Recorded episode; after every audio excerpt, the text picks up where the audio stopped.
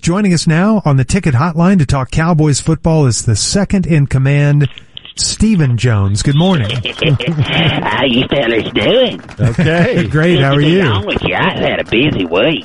Have you? Yeah, I've been calling overseas. Calling overseas. Uh huh. I called Prince Charles asking him how he did it. How did, Oh. how did he get rid of the parent keeping him from ascending to the position he rightfully deserved? Gonna happen for you one day. yeah, I, I well, I asked him how he did it. I asked if he slipped an alligator in her bathtub or change out her diabetes pills with heartworm pills from the dog. He God. didn't do any of that. Or if she stabbed her with an Arkansas bayonet when she wasn't looking. Oh my God. Don't talk like that. It's like the press is saying. Prince Charles, he's living the Stephen Jones dream right now. I've not heard that. No one has said that. They say. Daddy was mad that we won against them Bengal Tigers team. Mad. Why? He he he wanted us to lose that game so he could fire that heavy guy. Really? All right, Mike McCarthy. Oh, I think he likes him. No, he don't like him. He says that McCarthy is showing him up with all that talk of a sports barn.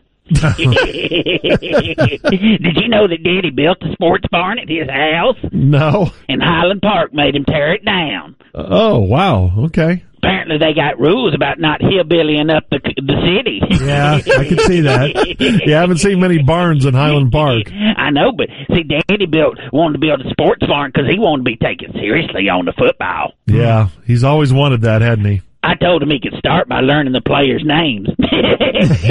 he don't know them. He don't know none of them. No. There's a few, maybe. hey, did you see that Arkansas is playing A and M? Oh, yeah. Finally, we got a game at AT and T Stadium that Daddy cares about.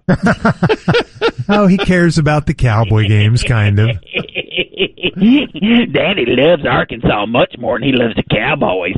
Does he? Uh huh. He did. Did you know that Daddy got me into Arkansas? That, that college they got there in that state.